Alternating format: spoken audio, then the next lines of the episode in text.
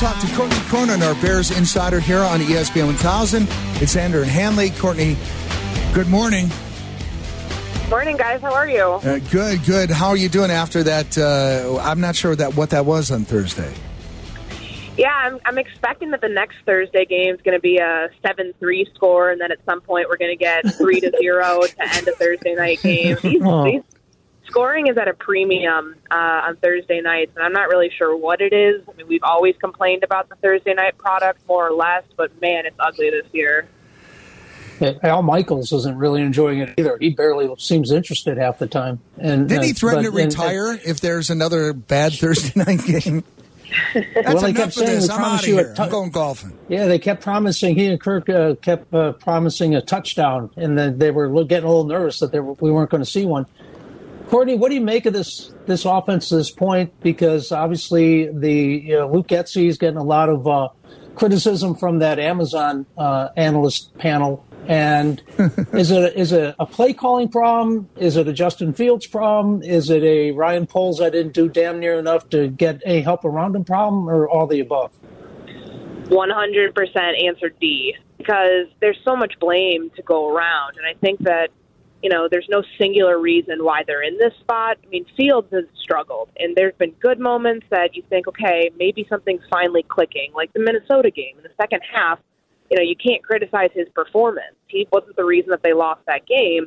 But then, you know, the interception in the red zone because his arm angle wasn't in the right spot trying to fit a ball to Cole Kmet when they're facing cover zero. Like, there's little mechanical things where you're like, that's on the quarterback. And, you know, the pass to Ryan Griffin, yes, Griffin slowed down and looked stiff, but that's a throw that even Fields said. He's an NFL quarterback. He's got to make that. So Yep.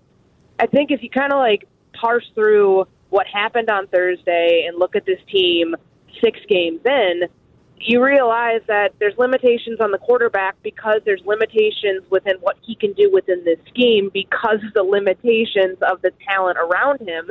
And there's just, you know, point blank, there's not enough when when he's not on or he's not having a good game.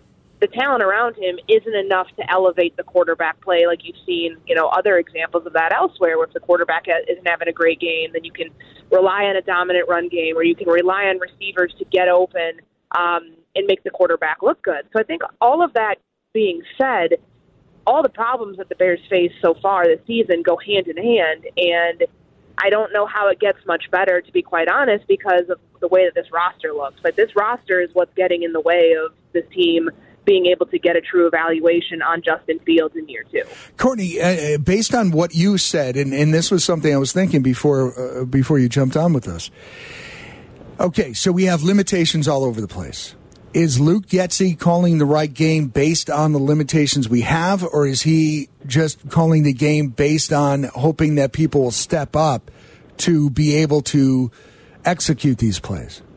Yeah, I, I think there absolutely needs to be some scheme adjustments because, you know, we've seen Fields be successful when he's rolling out and he's rolling away from pressure because he's been pressured on 46% of his dropbacks this season. Like, that's an absurd amount. And Seems like about five percent, but I, I know. I mean, it feel and, and like the thing is, there've been clean pockets for him to operate from, which is, you know, when when he has good protection, it looks really good, but it's so like it's so scarce now that you know he's under pressure, and I think some of that has to do like there's moments from this game against Washington where you're watching him stand there and kind of like deliberately hold on to the ball too long. Think, what are you what are you not seeing in these moments? And it's, it's not just a matter of hey, this guy didn't get open. It's it feels like he's very much like a first read guy, which is fine. I mean, with young quarterbacks, teams usually design half field reads for young quarterbacks as they're developing because it's easier to process, especially with the speed in the NFL versus what he was used to in college. But I I think that there's a lot more that can be done with what Luke Getsy can scheme to the strengths of Justin Fields. And when Matt Eberflus is talking about evaluating everything from, you know, not just like starting lineups, like I would imagine, you know, the biggest thing they're going to have to do is figure out how can they get a better offensive line combination than what they have right now. Like, why is Lucas Patrick not playing center? Is there any possible way that they can move things around to make this line to solidify this line a little bit more? Because it's bad right now. The pass protection's awful. Um, but you know, some of that stuff you can scheme too. So I think that when they have this mini buy and the coaches have been, you know, in all weekend evaluating the scheme and everything else, there's ways to play to Justin Fields' strengths. They're just not doing yet. But then again, I don't. I just you can't pin it all on play calling when the roster looks like this because you have to design plays to get guys open, and, and when your receiving core is as thin as the Bears is, it, it's going to look like this regardless of whether the scheme is placating the field strengths or, or not. And, and Courtney, when before the season, when some people were saying they they, I knew it was bad, but they were saying they had the worst wide receiving talent in the league. That takes in a lot of bad. But Darnell Mooney, God bless him, 241 yards to this point. That's 48th in the NFL. Yeah. I mean that that you can't operate that way. And here's my biggest fear: as good as Montgomery and and Khalil uh, Herbert spent, you can't start just going run heavy because all those things you just said that are troublesome for the offense, including the quarterback, it's still about trying to evaluate Justin Fields. Now you have to use the run game to keep pressure off him and to keep defenses honest, but they they better not just you know turtle here and decide that they're going to win games by the run game and and and whatever defense they have here. You still have to give him opportunities to throw downfield. And to your point, he's got to when he has open receivers and the time to throw, and he's had both. He's got to identify and get the ball to him.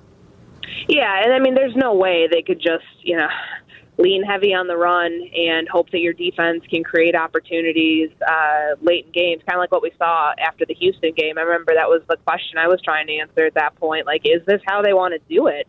And very clearly after that, they showed that they they still were at least trying to open up the the passing game more with what we saw in New York and then what we saw in Minnesota in Week Five. But you know, they have to find a way to evaluate Fields within the confines of what they have right now. Because like the thing is, like it's not like baseball. Like the trade deadline in the NFL, it just operates so differently than other sports where your roster cannot improve that dramatically. Usually, the teams who utilize the trade deadline the best are the ones who are like one piece away, like what the Rams did last year in trading for Von Miller with the Denver Broncos, like right at the trade deadline, that helped shore up their pass rush. You're not fixing an entire, you know, for them it wasn't fixing their entire defense. It was one spot they really needed to fix. So mm-hmm.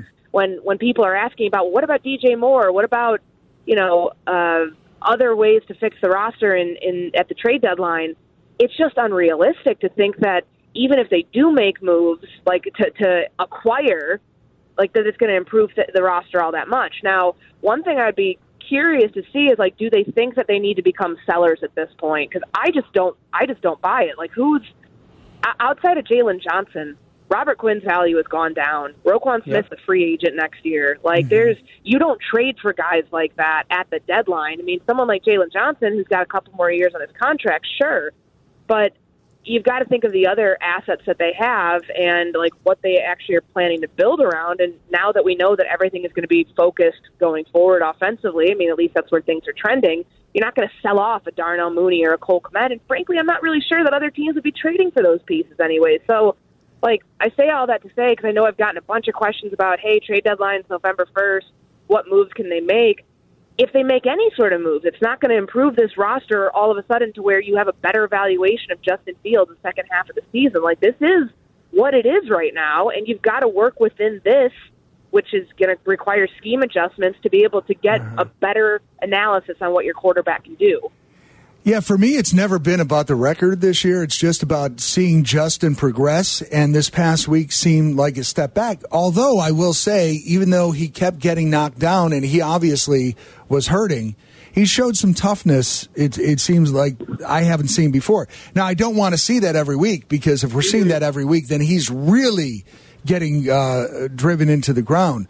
But we saw a little uh, uh, toughness, so I saw a little maturation, I guess I would say, uh, in that. And, and it's small baby steps, and that's maybe all we can consider. But then he did take steps back in other ways. Yeah, and I'll say this about Justin Fields. That guy is a tough SOB. Like, I have covered a lot of quarterbacks in this league, but stuff that he, you know, the stuff he did in college. Remember him getting drilled by James Skalski, the linebacker from mm-hmm. Clemson, in that uh, in the Sugar Bowl. And then he goes like, I remember watching him on the bike, wincing in pain, and then he goes and throws six touchdowns in the second half. Like what he did on Thursday night was remarkable, and I think it was Montez Sweat said that they kept expecting him not to get up. Like, and he was he was smart too. And this is one thing that I think I don't know how many people picked up on this, but with him getting hit as often as he did, and he was kind of slow and deliberate to get up at first. I think that that's to make sure he steadies himself because the second now in in you know after the Tua stuff, the second you show any sort of wobbliness, um, maybe in the way that you move, you're probably entering concussion protocol. And I think he was smart to kind of take a minute, breathe, make sure he's good, and then get up. But gosh, he's like you can't. If there's anything you can't knock him for, it's that he is a tough dude, and that is, I mean, it's scary at times because he takes hits, and it's like you got to put him in a spot where he's not susceptible to this many like rib crushing blows. And I know he got his shoulder like it drove in his left shoulder got driven into the ground. And he said afterwards, when I asked him that it was an injury, kind of like re-aggravated something he was mm-hmm. already dealing with.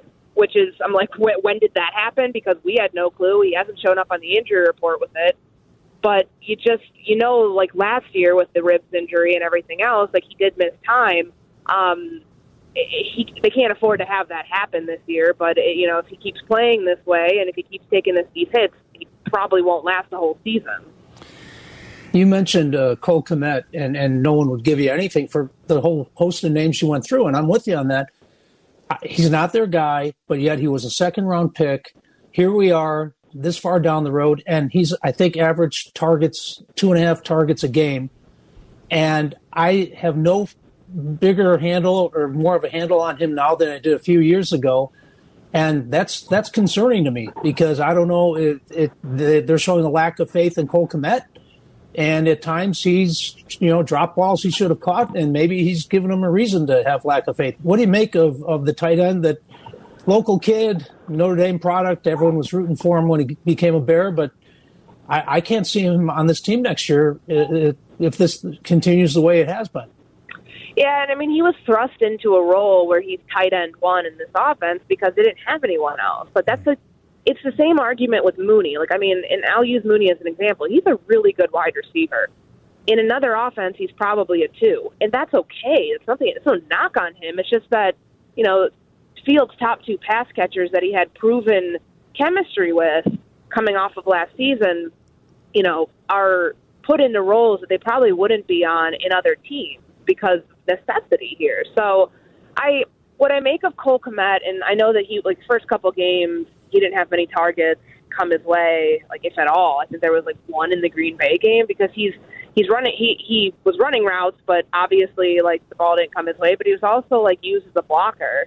And you know, the thing with Kmet as a pass catcher, he doesn't have top end speed and he doesn't, you know, get a lot of yards after the catch, which um, that's okay. It's just you've got to like pick your spots with a guy like that, and you know, going back to like think the Giants game, like I wouldn't use him on a screenplay on third and fifteen inside the red zone. Like you got to be hmm. smarter with certain things like that because he can he can be a beneficial asset, but it's not this threat over the middle of the field who's going to create mismatches for you um, with the safety like that maybe we thought it could be just on what was being sold this off season. But utilizing Kmet, I mean, they, I mean, had, they had the good play to him. There's a play against Minnesota. I thought that was one of Fields' better throws, and he's in a spot where he needs to be able to rely on guys like that. And this, I thought like his production would come in the red zone in ways that really truly has not this year. Uh, before we let you go, real quick, uh, uh, Velus Jones has he been humbled, mm-hmm. uh, or can can we trust him another time, or is or, or is he not going to see the football for a while? Um, I predicted. I wrote an analysis, like my analysis coming out of the game. I predicted that they'll go back to Dante Pettis at punt returner. I don't look like he's a 25 year old rookie, and I'm not saying that age is a factor there, but like he hasn't been doing punt return for all that long. He did it at Tennessee last year but he did it for one year, and it's not a mechanical thing. It like that punt that he should have let go. He said, like based on the rules of the of where he was in the field and backed up, like a touchback would have been so much more beneficial. Yet, what happened was he was trying to do too much. He was and trying I mean, to be a hero. Yeah. Yeah, and we heard the same thing from Ihmir Smith-Marsette last week, where I sometimes sense that some of these guys on offense are realizing the lack of contributions because and like you know everything's on fields and these guys like internalize that and try to do too much, try to make a play, and it ends up costing this team. And I know he chalked it up to like you know it's a rookie mistake. I won't do it again. Um, but I just I think that you know the muff punt in in New York when they had those were only like that was our last chance to score, uh, last reasonable shot to actually get back in that game, and the muff punt kind of botched that, and then for this one to lead to a touchdown two plays later because he muffs it and, and Washington recovers. I just don't know for a team that has got so many holes. I just feel like you can't go back to the well on that one. Not not right now, at least. I, I would anticipate that that would be one of the personnel changes that they'd be making during this mini bye week. Courtney Cronin, our ESPN 1000 Bears insider. Enjoy all the football today. Enjoy the day off from the Bears. We appreciate all your work, and we'll talk again to you soon. Thanks, guys. I appreciate it. Have a good one. Thanks, Courtney. Yeah, ESPN 1000 will take your calls 312 332 3776. It's Xander and Hanley till noon here on ESPN 1000. We look forward to talking to you. Welcome back to Xander and Hanley on ESPN Chicago. Chicago's home for sports. Uh, you know, I told him afterward, man, he is tough. I mean, that guy is tough, and man, he can get out of a lot of things. And and that one run he had down the side, I mean, that's some of that stuff's just amazing. You know, the type of player he is, um, and the toughness, the mental toughness that he has. I mean, it's it's it's phenomenal. You know, so he'll, he'll hang in there with the best of them. You know, and uh, uh, it's, it's exciting to see you know the guys rally around him and see that toughness because you you'll rally around a guy like that. You know that's just got that mental and physical toughness that he has, and uh, so I just told him I was real proud of him the way he hung in there. So again, they got some good D linemen. Obviously, they got some first rounders, and and they're going to give a lot of guys fits as they have. But uh, um, yeah, I was just real proud of him. Come on, that's Flus talking about his quarterback and how tough he is. I just wish he didn't need to be that tough. Yes, it's a rallying point, Brian, but you know he's running for his life. He has no choice but to be tough. And uh, may I say, Courtney Cronin does such a great job covering the Absolutely. Bears. We know this, right? And she brought up a great point that Jake and I were talking about off air about how Justin was very slow to get up and very measured, making sure he got his breath, making sure he yeah, he had his bearings before he got up because of what happened with Tua, and, and Tua was hurt. Tua should not have been playing. I'm just concerned that Justin will hide, if he's doing this, he'll hide some sort of injury that he really needs to have looked at right away. Hopefully, that's not the case. Hopefully, it was the case of look, if I get up too fast, you know, I, I might stumble a little bit, and then all of a sudden, and then I'll be going to the tent. Yeah. I'm done as long as he's not hiding anything serious, because we don't need to see that. Right? That he's hiding you, anything you, serious because. Well, you don't. Uh, look, the last thing you need is him to get hurt and then this season to be a, a, throwaway because you can't evaluate him because he's not available. Right, right. It, it's not about winning games this year. It's about evaluating Justin Fields. But it's not about winning games, but to me, it's about how are you losing games like thir- no, you know, Thursday great night. point. Yes, yes. And, and Thursday night was uh, no good. The, we lost to the Vikings, and even though there were a few things we could have adjusted, well, hopefully we had learned from them. But that wasn't. Even though that was a loss to somebody in the division, we don't like the Vikings, but that was less hurtful than well, the Commodores' loss. Commanders. Absolutely. But she brought up the, the percentage of being pressured at whatever forty six percent. Forty, yeah. Mm-hmm. What, Yeah, twenty three sacks, and see, they're the offensive line is responsible for a lot of them, but not all of them. That's some of it's on the quarterback, uh-huh. and the fact that he's got a fifty four point seven completion percentage. That you can't evaluate this and say anything about it is good. Uh, again, I get the fact that you have a fifth round pick is your uh, left tackle, and it's a hodgepodge offense, and Cody Whitehair's not even in there now.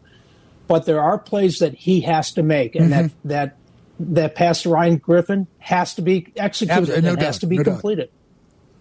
Yeah, I, I just it, it's it, I I was wincing watching him get hit and get up, and I, even when he wasn't getting sacked. Yep. the pressures and the amount of pressures, but that creates happy feet, and then sometimes he wants to take off when he doesn't need to because it's instinct, right? And- and- He's right, getting right. beat up. Uh huh. Uh huh. And and and what we were talking about, uh, Luke Getsy. Now we talked to Bear fan Bob, and you know his opinion was, and I and I get it. Luke is calling a good game, and everybody has to step up their game. My concern was, and and I brought this up to Courtney, was that Luke Getsy has to at some point say it is what it is. These guys are not able to do this set of plays because they just can't get there. So I have to adjust the game to the players that we have. We try to get them up. They're not responding. It's about developing Justin and maybe there's better plays to make where Justin has more confidence. He start, he stops with the happy feet. He's unlo- he's able to complete a pass and, and complete more of them consistently. And they're not flashy, they're not pretty. We're not winning games, but we see some uh, forward motion on Justin's part. Look, and Getsy after the Minnesota game said, you know, those are cheap uh, completions that he gets.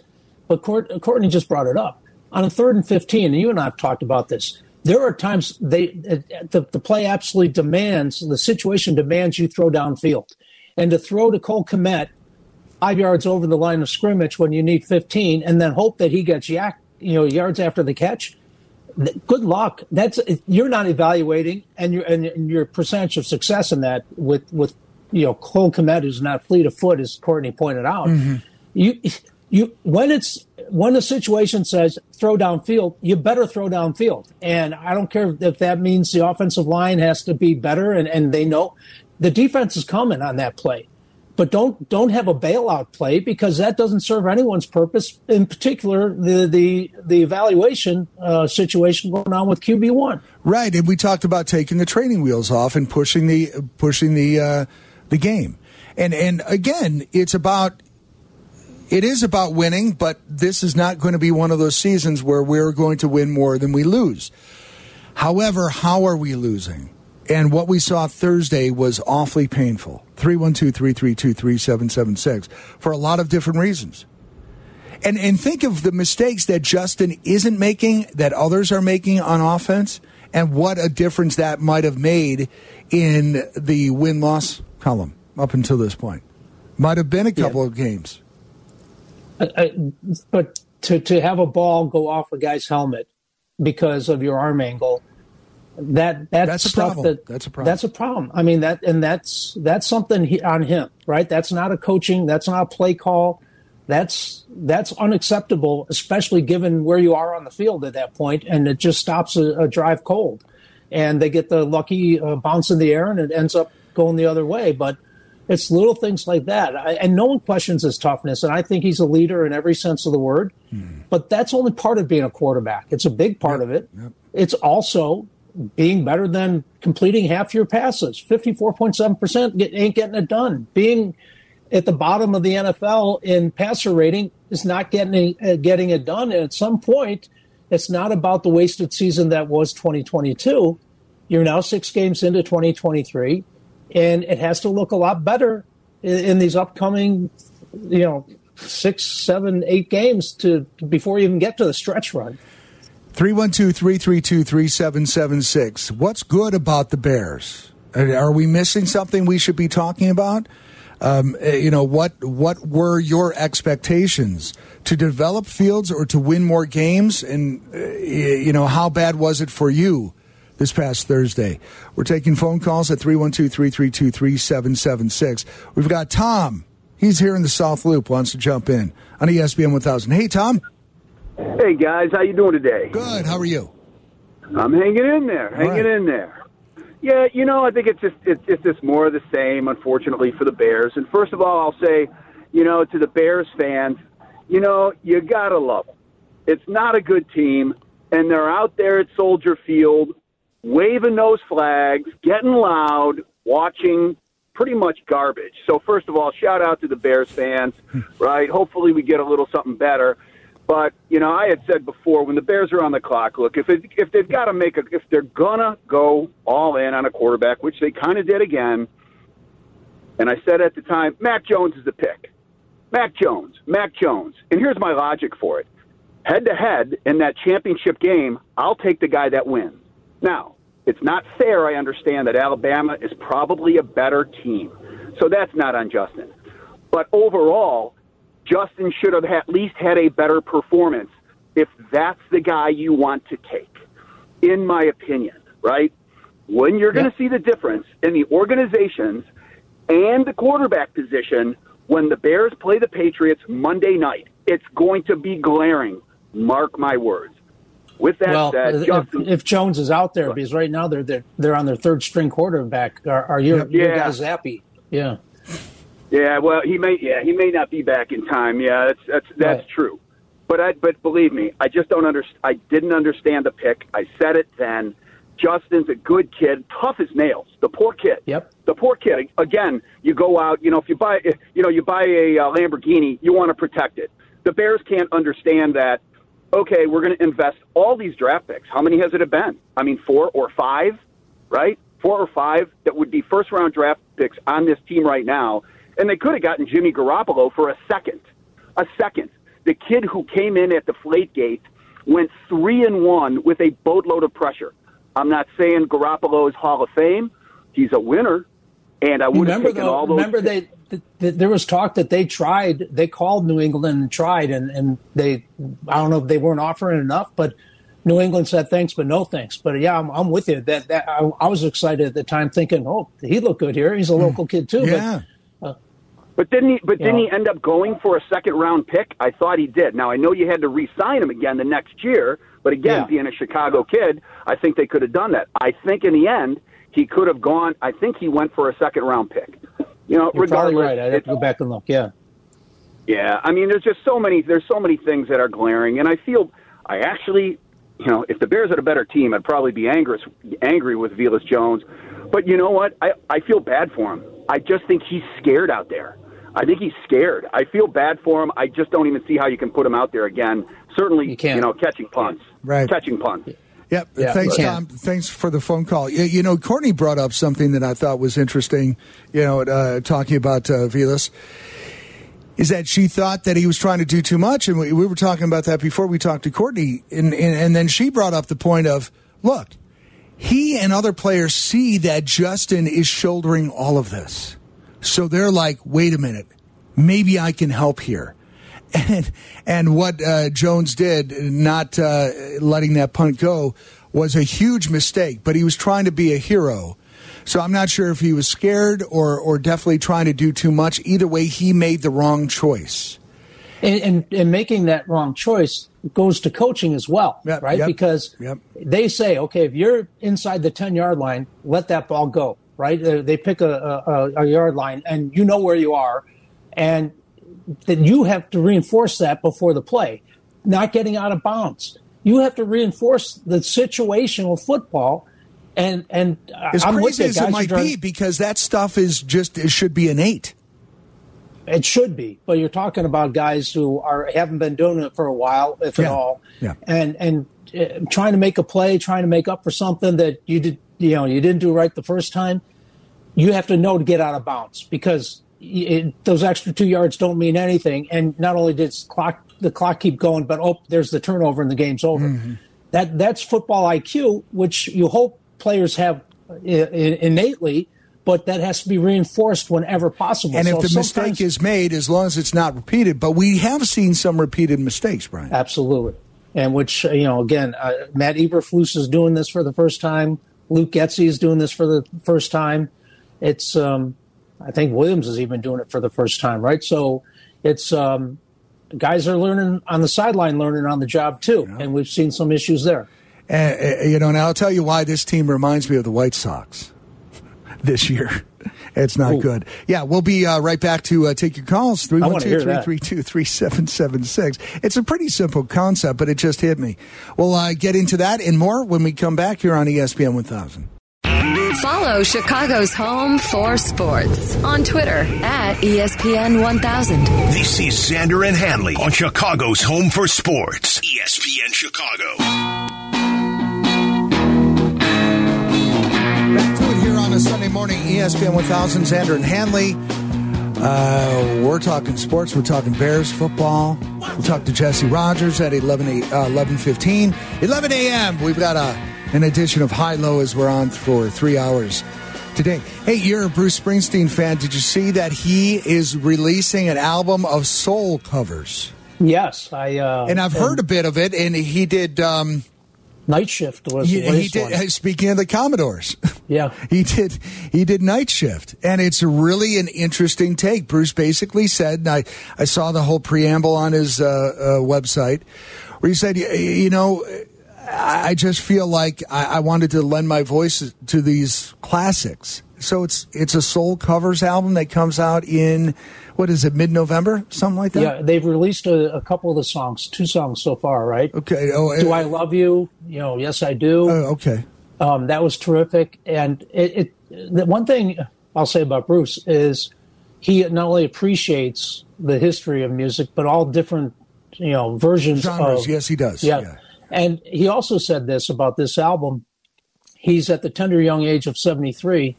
He said he's always made uh, light of the fact that he didn't think he has a very good voice for a guy who Mm-hmm. sells out football stadiums and tours and is the boss after all.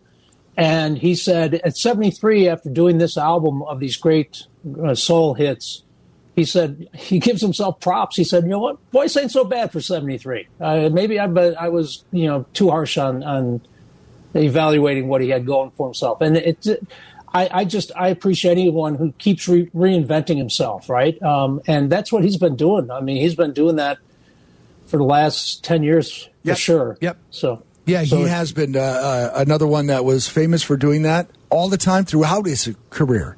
David Bowie, the late great. Yep. Re- reinvented himself every time. But I, I, you know what Bruce said, and when I saw, when I heard the version of Night Shift, I thought, yeah, you, you know, not bad. You're a huge Bruce span, uh, fan. I mean, yeah, you know, not not as much as you, not anywhere as much as you. You're the, you're the nut that wants to spend Yeah, I'm 1000s I'm- of dollars. I going- need therapy. doing- yeah. yeah, if I spent the money on therapy, I might be better off. But I didn't. Maybe. Well, that you know, that's personal choice, Brian. Yeah. So, uh, hearing him uh, lend his voice to these songs, these songs are unforgiving, right? Yeah, you Yep. cannot be, you can't go into this with uh, without your best approach, and he lived up to the task so far. What I've heard, so it's been pretty pleasant. All right, back to sports. I was talking about how the Bears team reminds me of the Sox, and you're like, what? Okay, here's why. First of all, it's not because the Bears had a bunch of potential and they're squandering it. We knew going in. That's Right. the Sox problem. However, as we're talking about, okay, the Bears should have done this. They've got uh, coaches learning on the job. They've got a new GM. They've got uh, you know players on defense that aren't playing up to their potential, like a Robert Quinn. They've got uh, a leaky O line. They've got a Justin Fields that's not making the right decisions in a short amount of time. And it's like, just like the Sox, so many problems. I don't know where to look. It's like a dam with all these cracks in it, right? And all this water's coming through. It's like, which one do we patch first? You don't have enough hands. And do you have the want to with the White Sox in particular? What what are you going to do in this offseason besides hiring a manager? We know that. But you know, is Jose Abreu as good as gone? Is Daryl Van Schouwen in the Sun Times wrote today that it's He the- is. He the- is. the- I, I'm with you, and that the front office wasn't even unanimous in offering him the, the last contract. Which is hard to believe. I don't understand that. I remember when that was happening. It's like, this is a no brainer. Yeah, Why are we even layup. questioning that? Right. So if you're a Sox fan, you can weigh in too. What what needs to be done this offseason? And we start the show talking about how terrific October baseball's been, and the Guardians are right in the mix of that. And those are young, young guys, the youngest roster in Major League Baseball, and they don't have the pop and the power, but they're finding a way of getting it done. And we talked about one of our callers saying, "Look at those." Those hits. It's a blue pier. It's yeah, it's not there. it's not this uh, tremendous exit velo stuff, which No. Ozzy has always said. Ozzy Guillen has always said that that is a tremendously overrated statistic, and it is because it's not about how hard you. If you're hitting it hard, you're blazing it right to people. That you don't get extra credit for a hard hit baseball. No, but you need to hit home runs, and they didn't do that nearly enough. I mean, the fact that Abreu had 15 home runs, and, and I think um, Was, was it Andrew Vaughn and uh, Elvis Andrus that tied for the uh, lead at 17? Was that crazy, right? crazy. I mean, know. So, I know. So you need you need pop and we power have multiple sure. 30 run home run hitters on that team. Yep. And, and so you need that, but I'm with you. It, it's Ozzy ball, yeah, and and he was famous for get him on, get him over, get him in. Mm-hmm. And how many men in, uh, did they leave in scoring position this year? And they just couldn't get sustained rallies. Uh, certainly in postseason baseball, like we watched yesterday, you're talking about two strike, two out guys delivering on their last chance, right, and finding a way to to pick up their team and get a win. If, so the, if we would have been 30% better on uh, stranding base runners, 30% less base runners stranded, uh, would that have gotten us first place in the division? Might have. might have you, you still That needed might have been the difference. you still need at least a couple guys to uh, break that always tough 20 home run mark. Help. Yeah, well, that too. But, you know, one step at a time. And again, this is about multiple layers of issues. And sometimes it think uh, it just seems uh, when we're talking about the White Sox, it just seems like that there's so many things we have to address that it's a bit of an impossible task inside one off season. But then again, maybe it maybe it's that's just too dramatic. Maybe we're just a couple of moves away, and and everybody else having played to their potential and uh, you know staying away from these major injuries. Maybe we're that close, or are we that far? Well, it, and when Rick. Hahn, when Rick Hahn says it's likely changes will be made via trade, then you bet it begs the question: Who's tradable, and what can you do? You have to give to get. And I know you've been following it on Oh, I, Twitter. uh, yeah, I, I, uh, uh, yeah, I have been, I have been vocal about the one player nobody wants to trade. And I think it's just Well, ridiculous. Everybody's people- going nuts about it's it. It's polarizing. I Yeah. mean, because there are plenty of people in your camp saying that Tim Anderson's got to be traded. And again, if you just look at it from a baseball standpoint, you know what he is when he's on. He wasn't on nearly enough this year. But that's he the thing. wasn't- How how how much on are we going to see versus how much off? And, And- and I had this argument with with my son last night. He's like, "You you cannot trade TA," and it's like, well, here's the thing: if we are now now we have to get the right person in return. We we can't give him away, but I think our best shot at getting a good player in return, or or maybe we just decide to go all in on Correa if Correa uh, avails himself, right? We Right, go and we'll talk to Jesse. Correa. uh, You know, what does that contract look like if, Correa is uh, is uh, if he opts out and then he's on the market again? But then again, we have Jerry Reinsdorf to right. contend well, with. what does that contract look practice. like? Yeah. Right, and Oh, and, and with Tim Anderson though, he's he's become a polarizing figure, I guess, because if I'm following Twitter. There's no middle ground. People like your son are saying you're out of your mind if you even discuss trading him. Uh, he's the face of your franchise, and he's a. And see, I uh, don't buy all-star. that face of the franchise stuff. It was two years ago. Look, a leader leads in good times and in bad. And we see that he likes to lead in good times. And and then it becomes too hard for him to lead in bad times. Now, we've heard whisperings that there's some personal stuff going on in his life, and I get it, but a job is a job, and eh, you know, it's easier said than done. I understand all of that. But he did not lead in the tough times. Leaders lead in good times and bad. Right then and there, I feel like he's not the face of the franchise and the leader of the franchise because of that. it would be very interesting to see or to hear if they don't actually pull a trigger on that trade. Um, if they make, if someone even, if the phone rings and they're they're not necessarily shopping Tim Anderson, but the phone rings and people are inquiring, Yeah. it'll be. It, I would love to know, and if they actually trade him, we will know how the rest of Major League Baseball views him in terms of his worth and what you would get in return, because he's coming off uh, not his best season for sure. So you're selling kind of low, relatively speaking. But it, I'd love to know how other GMs view Tim, Tim Anderson and what they'd be willing to part in order to, to get him. Now, here's something. We're, we're up against the break. Uh, again, we're going to talk to Jesse Rogers, so we'll dive more into this at 11:15. But when we come back from the break, there is something that if if I could talk to TA today, and he gave me an indication of something that he is willing to do, then I'm back all in on him. We'll talk about that. Take your phone calls when we come back here. 312 332 3776 on ESPN 1000. Welcome back to Xander and Hanley on ESPN Chicago. Chicago's home for sports. Yeah. Well, Taking your phone calls 312 332 3776 inside the Old National Bank studio on State Street. This is ESPN 1000. Xander and Hanley. Brian, before the season began, there's no way I'm talking about TA ever being traded. But what I saw this year was a lack of leadership. Again, uh, you know, the year previous when the Field of Dreams game, he hit the big home run, changed the game, hashtag changed the game, and all that stuff. That TA focused stuff, right?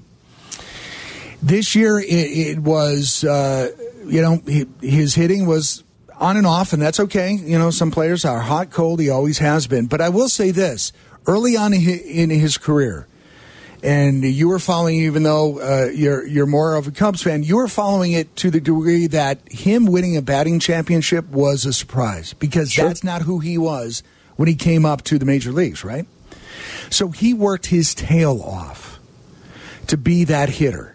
What I want to hear from him in this offseason is that he will work his tail off to be more uh, less flash and more substance defensively and he will work on being a little, um, you know, a little more of a consistent leader because we need that person. Jose leaves. Who's the leader? Now, I am not saying that we keep Elvis Andrus and start him at short and trade Tim. That you know, so no, I've seen some of those people. Yeah. Some of those people on Twitter are like, "What are you going to do? Do that?" No, that that that is not. You're talking about saying. going to get Correa, or, or, or going to get a, a stud shortstop and and trade Tim for uh, a, you know maybe a starting pitcher, whatever it is, the best possible player if that's uh, if if that's in the cards. The thing is, what makes him tradable this year for me was that that lack of leadership. Uh, uh it does drive me nuts that he has been suspended several times for getting hot and you know bumping into an umpire. Well, that's, that's discipline. That's just yeah. It's a great point. It's a, it, when it comes to leadership, you can lead by example, as Jose Abreu does, mm-hmm. quietly, yeah. quietly. But when all this stuff came out at the end of the season, you know, first half of the season was like, oh, we're going to get hot, oh, we're hitting the ball, we're barreling the bat and the ball, and everything's going to fall, and everything's going to be great, and we just got to keep grinding, and and don't worry, it's early yet. And then at the end of the year, you heard, well, Johnny Cueto was the first to call him out. Like, if we got any fight here, we better start showing it if we have any. Mm-hmm. And then Lance Lynn, you know, we sucked forever. And, and, you know, talking, the, the clubhouse issues came out. And, uh, long, long, we, I think we saw even before Kenny Williams reportedly went down there and, and talked to the team, which was odd that Rick Hahn wasn't the guy. It was Kenny because we know fiery Kenny goes down there and starts. But how much is that on Tim Anderson if the clubhouse has issues? And if guys aren't bringing it every day and we see the same mistakes, right? And, and, and you know you're the leader, right? I mean, you've been it, told you're the leader, and you're telling everybody you're the leader, right? It, how much does that clubhouse, those clubhouse issues, stay, you know, lay at his feet too? How much does is he responsible for not either getting Tony to change the culture or being part of the change himself, uh, or getting guys' faces? And I think the answer is yeah. He, has to take he has to wear some of that, or if not a lot of it. Right, right. And there's a mature. There's uh, you know he has to mature more. I, I think it's a lack of maturity in in some ways. And we've got Zach in Aurora wants to jump on about TA on ESPN 1000. Hey Zach. What's going on, fellas? Hey, hey man, I think it's we got to be careful when talking about players and their off the field personal reasons as to why they're not performing on the field. I think we see that with Eddie Jackson. Eddie Jackson went through off the field personal issues last year, and then it comes out, and now everybody's like, oh, well, you know, okay, now we understand. So we have to have that same understanding when, even when we don't know what this guy. You asking this guy Tim Anderson to to lead 25 men that's not doing their job, and a manager that's getting heat for not doing his job but he's supposed to be the awesome leader and then an awesome player on the field and then an awesome dad and man off the field. Like we gotta as I feel like as fans and media, there's so much on these guys' shoulders when the team didn't the team didn't construct Tim Anderson to be around guys that he can lead. He couldn't lead half the guys that were on that team because they wasn't going to do their job and they they didn't. So they Tim Anderson couldn't make a trade at the deadline. He couldn't get the Well, guys that's in the a, uh, offseason. right, right, Zach. That's You not know, that's so not the type of leader I'm talking about. I'm talking about a leader in the clubhouse. You know, he positioned himself that way, changed the game. Ta, he's the face. He's the uh, you know, he's the uh, stick that stirs the drink. All of that. Yeah. Yeah, but that, that doesn't mean that he's also the talent on the field. So when he steps out, when one steps out to say, "Hey, I'm the leader. Put it on my shoulders." Now you guys, us as the the media and the fans, is like, "Okay, you're the leader. Let's see you lead." But we will say Jose Abreu is the leader, but he don't say. He just do it. And so what I'm saying is, let's let these players you know, figure it out because they obviously they didn't figure it out this year. But to bring up personal reasons off the field and put that into the mixture of the reason why he wasn't a great leader and the reason why they didn't win, that's just not fair in my opinion. Well, I, I don't even know what there is personal issues. All we know is rumors, and I have no idea how it, it affected him. And thank you for the call, Zach. But you know, look, I get it. Uh, the human condition, Brian. We all go through stuff. Yep. And, uh, you know, uh, that is not to excuse anything, but we all go through stuff. And we all have to, you know, most of us have to work and we have to perform in certain ways. We have to good, be good people to our kids and our parents and all this stuff while all this craziness is happening in our life. There's a lot to balance for everybody. Well, and, and if you believe what you read on social media, and, and there's pictures and everything else, and again, I have no idea. I honestly haven't even looked that deep into what's going on with okay. I mean, it was out I don't there. know. I know. I, I know a little and, so if you choose to believe that, if our caller just mentioned Eddie Jackson, we were all wondering why he was, you know, next to doing next to nothing last year, and he came out and went on the record and talked about uh, he and his girlfriend went through a couple miscarriages. I mean, things that he had no control over, and yet he he obviously, you know, that's a terrible thing to have to go through anytime, and so you can't. Life happened to him. Right. If you believe what you see on social media, TA made choices that created issues. Now, I'm not. I don't know if they're true or not true, but we all make it, it, we all make choices in life every single day, Yep. and sometimes sometimes we we swing and miss, And and, and we have to try to work our way through it. Yeah, and and we're all we're, obviously we're we're all not perfect, not by a, a long uh, stretch, and things get messy, life gets messy. But Eddie Jackson, life happened to him, and if you believe the stuff you see out there, um, you know, TA might might have made his life messier than it needed to be. I don't know. That said, he does. He, I'm with you. Change the game. I'm the face. I, you want to get that swagger and be You that guy. You can't just say it. You have to actually No. live up to it, and you have to do that consistently. Amen. You you have You to walk the walk if you're going to talk the talk. Right. You cannot pick and choose the timing of which you are going to change the game and you're going to be the face of the team. Either you are or you aren't. And, and that clubhouse obviously had issues. And it, it, our caller's right. You know, we, we got on Tony. Where, where was fiery Tony La Russa? And it's not just because he's advanced in years. No, he, he he he wanted to make friends with everybody on the team. He was more Yeah. interested in being, yeah, you know, it, it's like one of those things where the parent wants to be the teenager's friend, so Yeah. they let them do whatever because they don't want them to be mad at them because they want to be their friend. No, you're a parent. You're not the friend. You're the parent. because one concern when Tony was hired was he will not be able to relate to the young star players because he's you know there's such a, a, a disparate age there, Yep. and he went the other way and he wouldn't bring a guy wouldn't bring a guy into the office and, and shut the door and get in his face. He would go out and put an arm serious, around him, yeah. yeah, and say, mm-hmm. hey, what's going on? You know, Yeah. gotta let's try this. You know, try to be everybody's friend as you said, and at some point you that starts the the manager he creates the culture, but so do the leaders on the team. And when that culture slips, then the leaders and the manager have to make sure that Leaders have to speak up and try to right the wrong if you're a leader. And again, you can't just be loud and celebratory just when you're winning. We need the leader more so when you're not winning. Yep. Yep. Okay. Uh, 312 332 3776. We're up against the break. We're coming back. We've got an edition of High Low coming at you next on ESPN 1000.